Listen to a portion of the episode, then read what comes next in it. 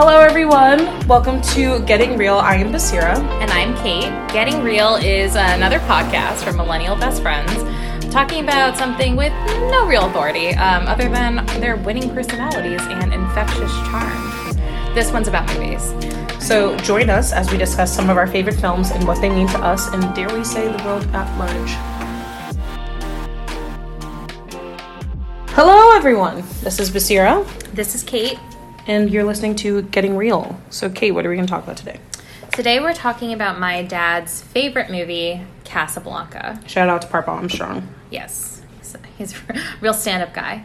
um, so Casablanca is a film from 1942. It was directed by Michael Curtiz, and it's about a cynical expatriate American cafe owner. It's a lot of adjectives.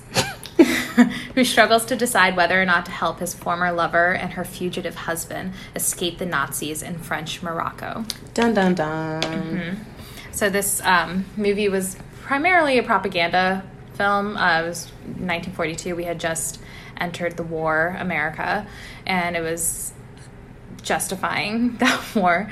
Uh, mm-hmm. Arguably a good choice, I think, a few times in American history where you can say we chose correctly getting involved we should probably let you know that if you have not seen the movie that we're talking about, we will be talking about spoilers. So if you're someone who's like, oh no, like I want to watch it before you hear anything, feel free to do so.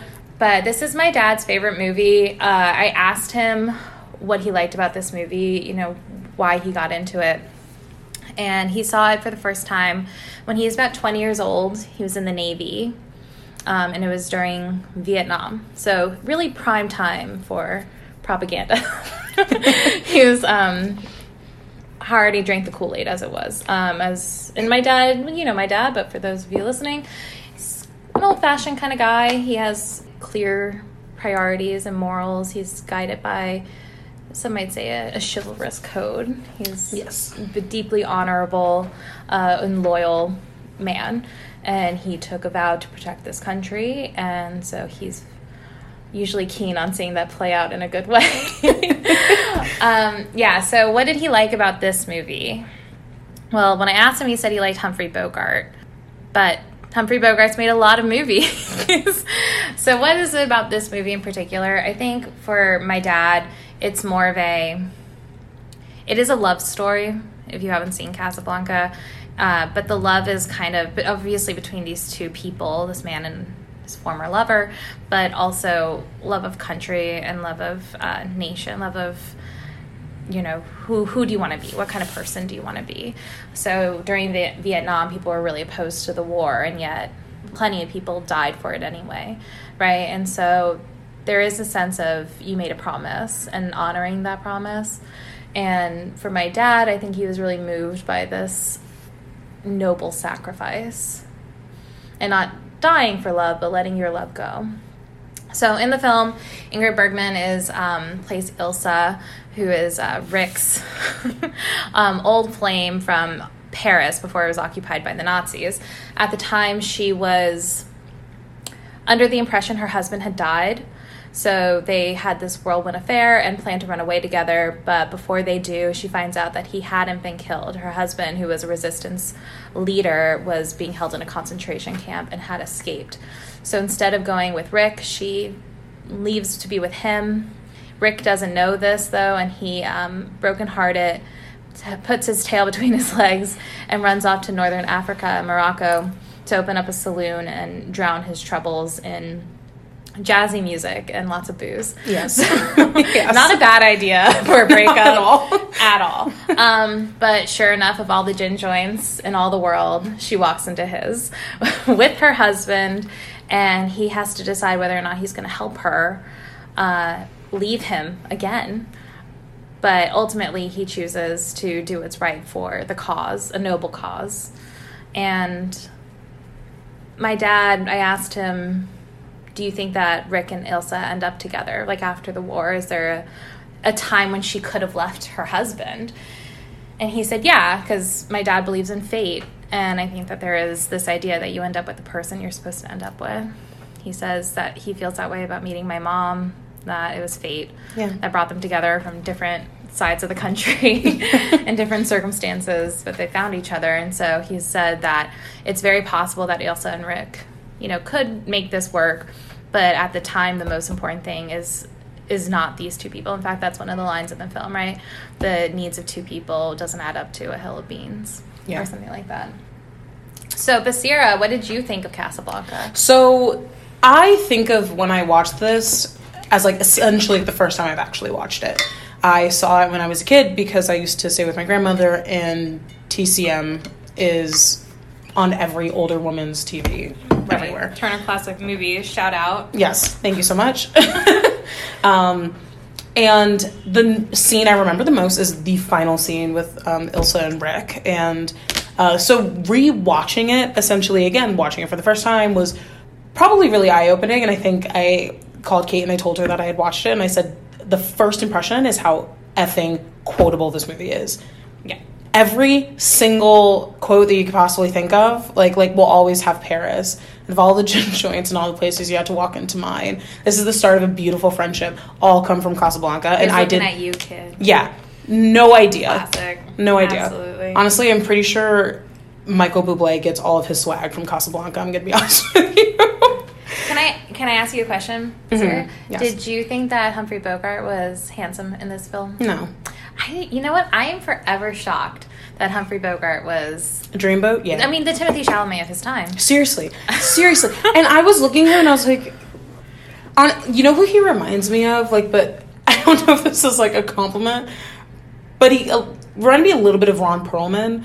Where I was like, if you're Okay. kind of into that, then it could be because he has kind of that rugged type, and I think like people were into that at the time. Mm-hmm. Um, but he wasn't like. Humphrey Bogart wasn't like into westerns, right? That wasn't his like No, shtick. But he was like he was almost a western actor, but doing more mainstream movies. Well, movies. he was. Um, he did all the Philip Marlowe movies. All Yeah. those. Um, you know, he did The Big Sleep and Maltese Falcon. A bunch of. He always played this like slick rogue type. So I Mhm. suppose that's like the western. But his brand of masculinity, I think, always skewed on the um, more sophisticated. You know, like he yeah. could get his hands dirty, but he always he was always in a suit. You know, Yeah. he always had a cigarette and a you know a plucky line. Yeah. so yeah. No, he so did- he didn't wasn't the same kind of stoicism I think that we Yeah. associate with the Western heroes. Yeah. Um, so no, I didn't think he was attractive, but I did think that he was the perfect representation of like men at that time and who men wanted to be. Hmm. And I think that says something a bit more. Because I think we talk about like Timothée Chalamet and how much things have changed in terms of the guys that we were attracted to when like we were in high school and like in middle school and college and stuff versus what younger women are attracted to now like the Timothée Chalamets and like Finn Wolfhards of the world who are not the same type of man, but it's a representation of the type of man that they would like to be with. And so I think that kind of is Humphrey Bogart for his time. Yeah. But in terms of like the whole movie, I think a lot of people are don't really like watching like the old like classic movies because I think that most of the time they can and I would differ from most people, but I think there's some validity in thinking that they're pretty boring. I think it's kind of hard to keep your attention on something that's literally in black and white because there's something to draw your attention to it. So all the performances of that time have to be really strong. And I think Humphrey Bogart gives a really strong performance, and especially Ingrid Bergman. I think one of the themes of the movie is that for me, I think like what you were just talking about, it's a love story, obviously, but at the same time, I think the bigger part of it is like that idea of country and resistance.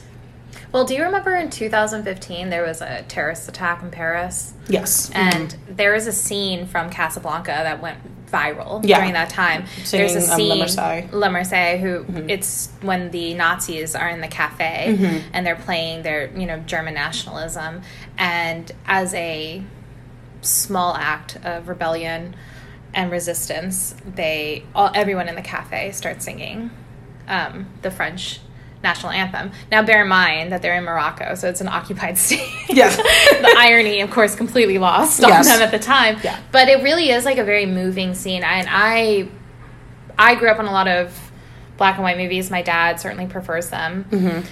but I have no problem being drawn into those, even without like the explosions. Although there is quite a bit of um, action is generous, given that we're used to now having these epic CGI fights. And No, absolutely. practical, uh, you know, effects. But there is a lot of action in this film as well. Mm-hmm.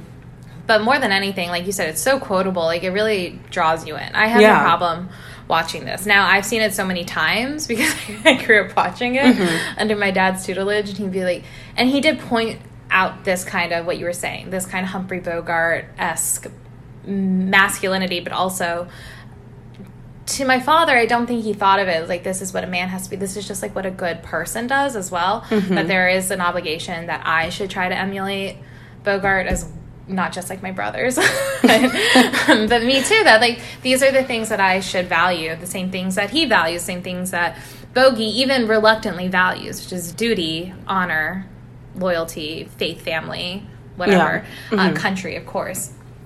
So I think that the film is still really relevant. Like I said, just in 2015, it became a big moment. Uh, I think that it really does stand the test of time. After all these years, it's still one of the best. Um, there was an interesting thing a few years back. Some people th- sent this screenplay to studio heads to see if it would have been accepted. And a lot of them recognized it immediately as Casablanca. Like, what are you doing here? Um, but a lot of them rejected it. a lot Really? of the, yeah, a lot of the studios were said that it's too much talking and it's not enough.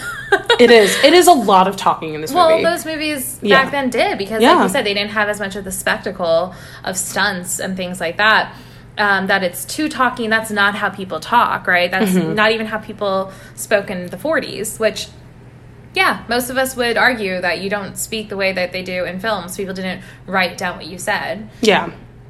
you know. And so there is that detachment from reality, which I think films back in the day didn't mind that. They were like, this doesn't have to be like they didn't have sex, they didn't have you know uh, violence or nudity to any extent that we have them now because Yeah. it had to be such a tailored and kind of candy coated version of the world, right? Like in that movie, the the good guys come through, right? Yeah. And the colonists are actually the good guys because they're, they're fighting the Nazis, who you know objectively kind of are the best of the baddies, Yes. right? No, no one comes close to that.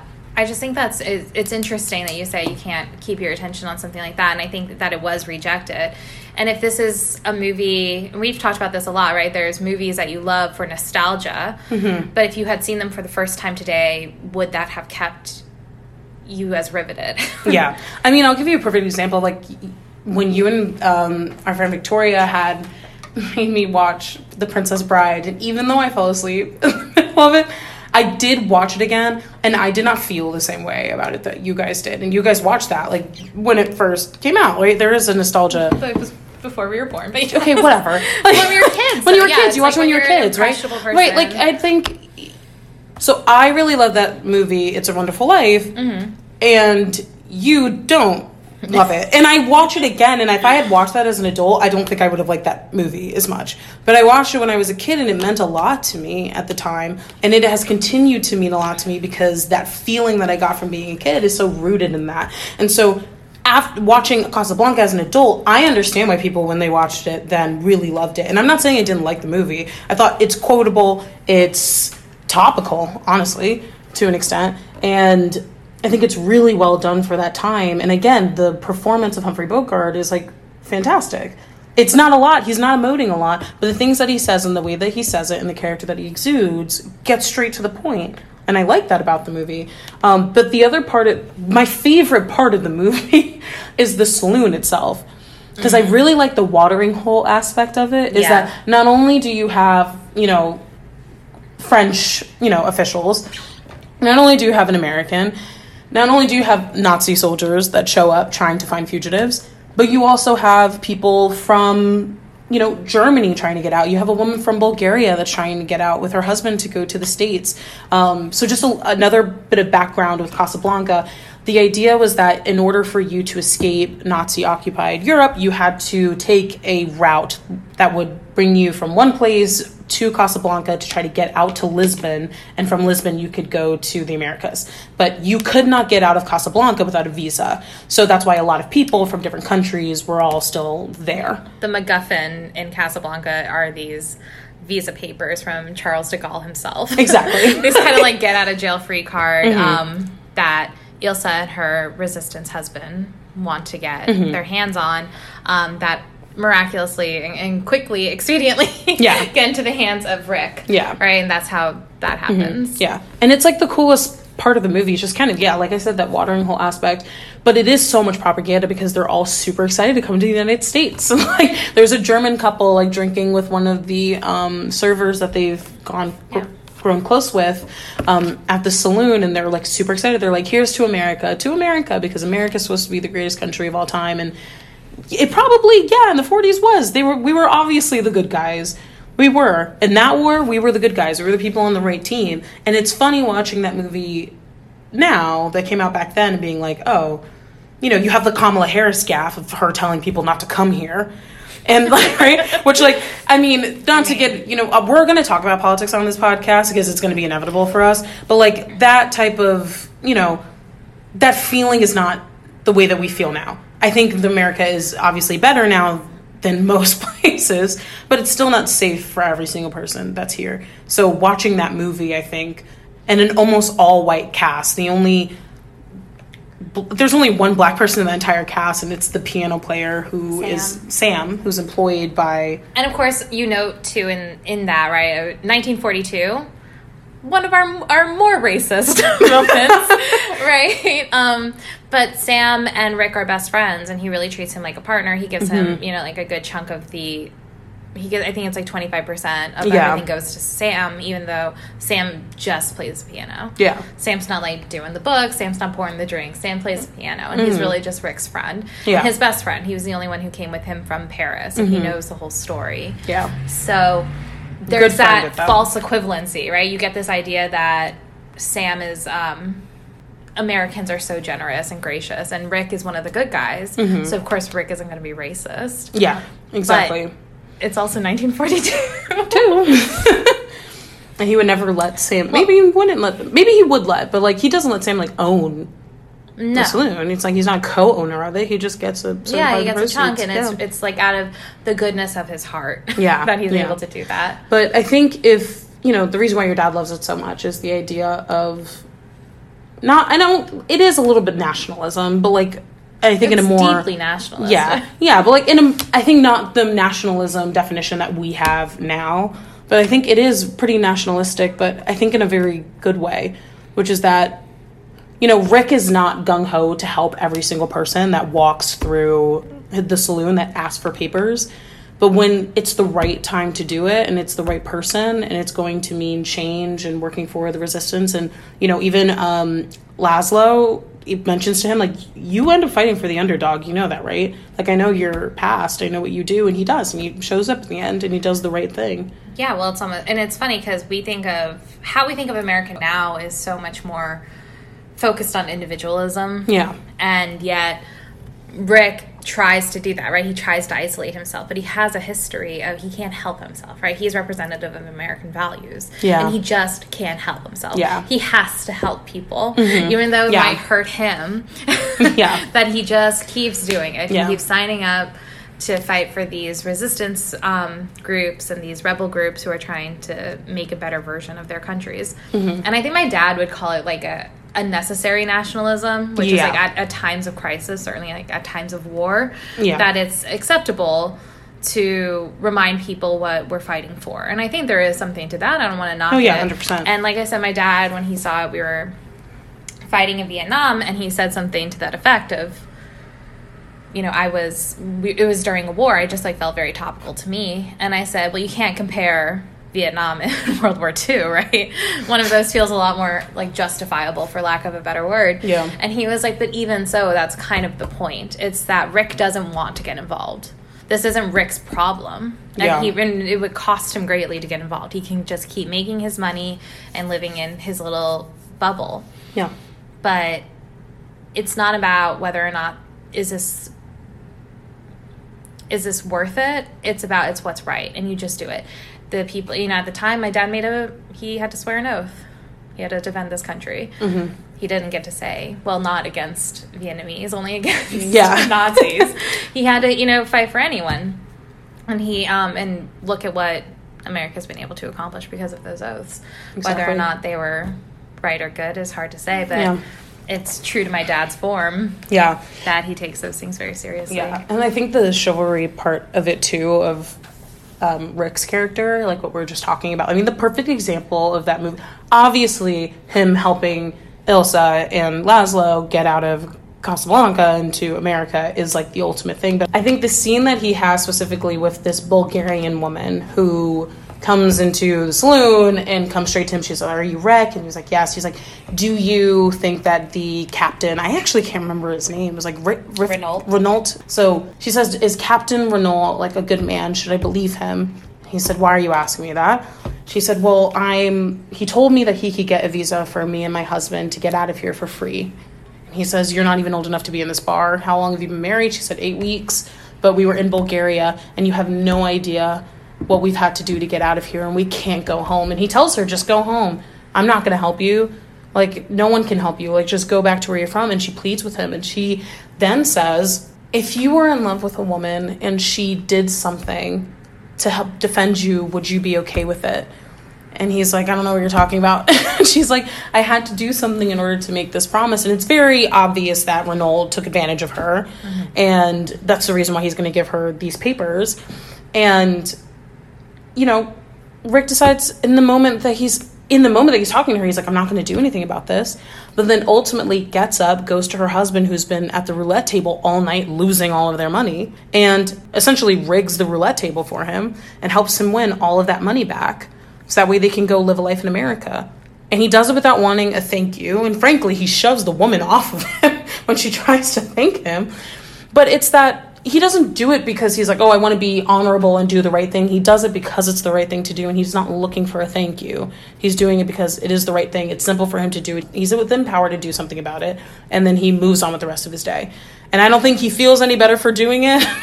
I don't think he feels any worse. I think he just does it and he moves on. And there's something really interesting about that kind of character for some reason. But yeah, I think that part of what your dad was talking about too is kind of what a good person should do is that's what a good person should do is Yeah. help people without looking for a thank you or some type of grand gesture in return.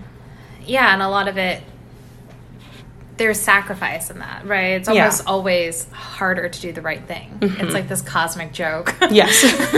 That it's always harder to do the right thing and yet Yeah.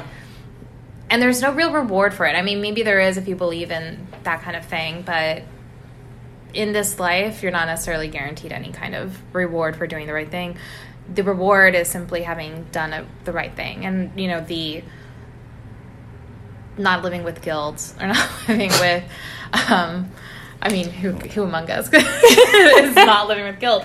But the idea is that, you know, would you be able to live with yourself if you had done the wrong thing? Mm-hmm. Really?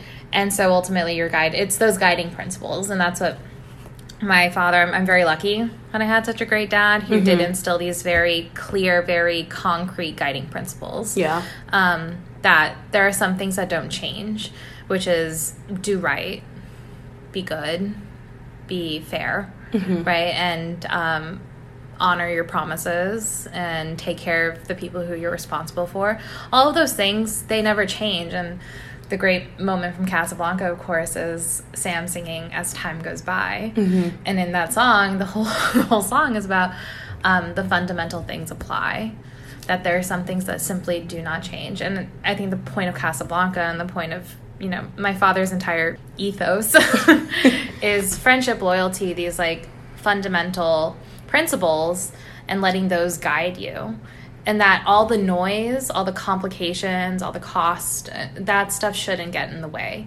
That you just keep moving towards that end goal of goodness and, and graciousness and gratitude, all those things. So I got lucky with my dad. I think he has great taste. Casablanca is a freaking fantastic film. I think it really holds up. I find Humphrey Bogart such a fascinating emblem of like masculinity and Americanism at the time. And everything that he made kind of had this air of what is goodness, what is right, what are you responsible for? Mm-hmm. And we could all ask ourselves that a little bit more. I think now more than ever is how do you fight for something that might not even benefit you? In fact, it might cost you something. But there's the greater good, right? Yeah. Yeah. It's a good movie. Yeah. Absolutely. I have nothing else to say. That was a perfect way to end that. So, highly recommend Casablanca is available on HBO Max. Um, HBO Max is not sponsoring this podcast, but um, if they ever feel inclined, we will not say no. or you could buy it, or you could, you know, kind of just rifle through your grandparents' VHS collection. It's probably in there. Yeah. or you could turn on TCM because odds are it's on there every single week. it's a it's a classic for a reason, just like my dad. Yeah, exactly. exactly. Well, thank you all for listening to our first episode of Getting Real. We are going to release a second episode that probably will come out the same time as this. We'll be talking about my dad's favorite movie. Um, and the only clue I'll give you is Morgan Freeman in one of his greatest roles. Narrows it down. all right, thanks for joining us, guys. Bye. Bye.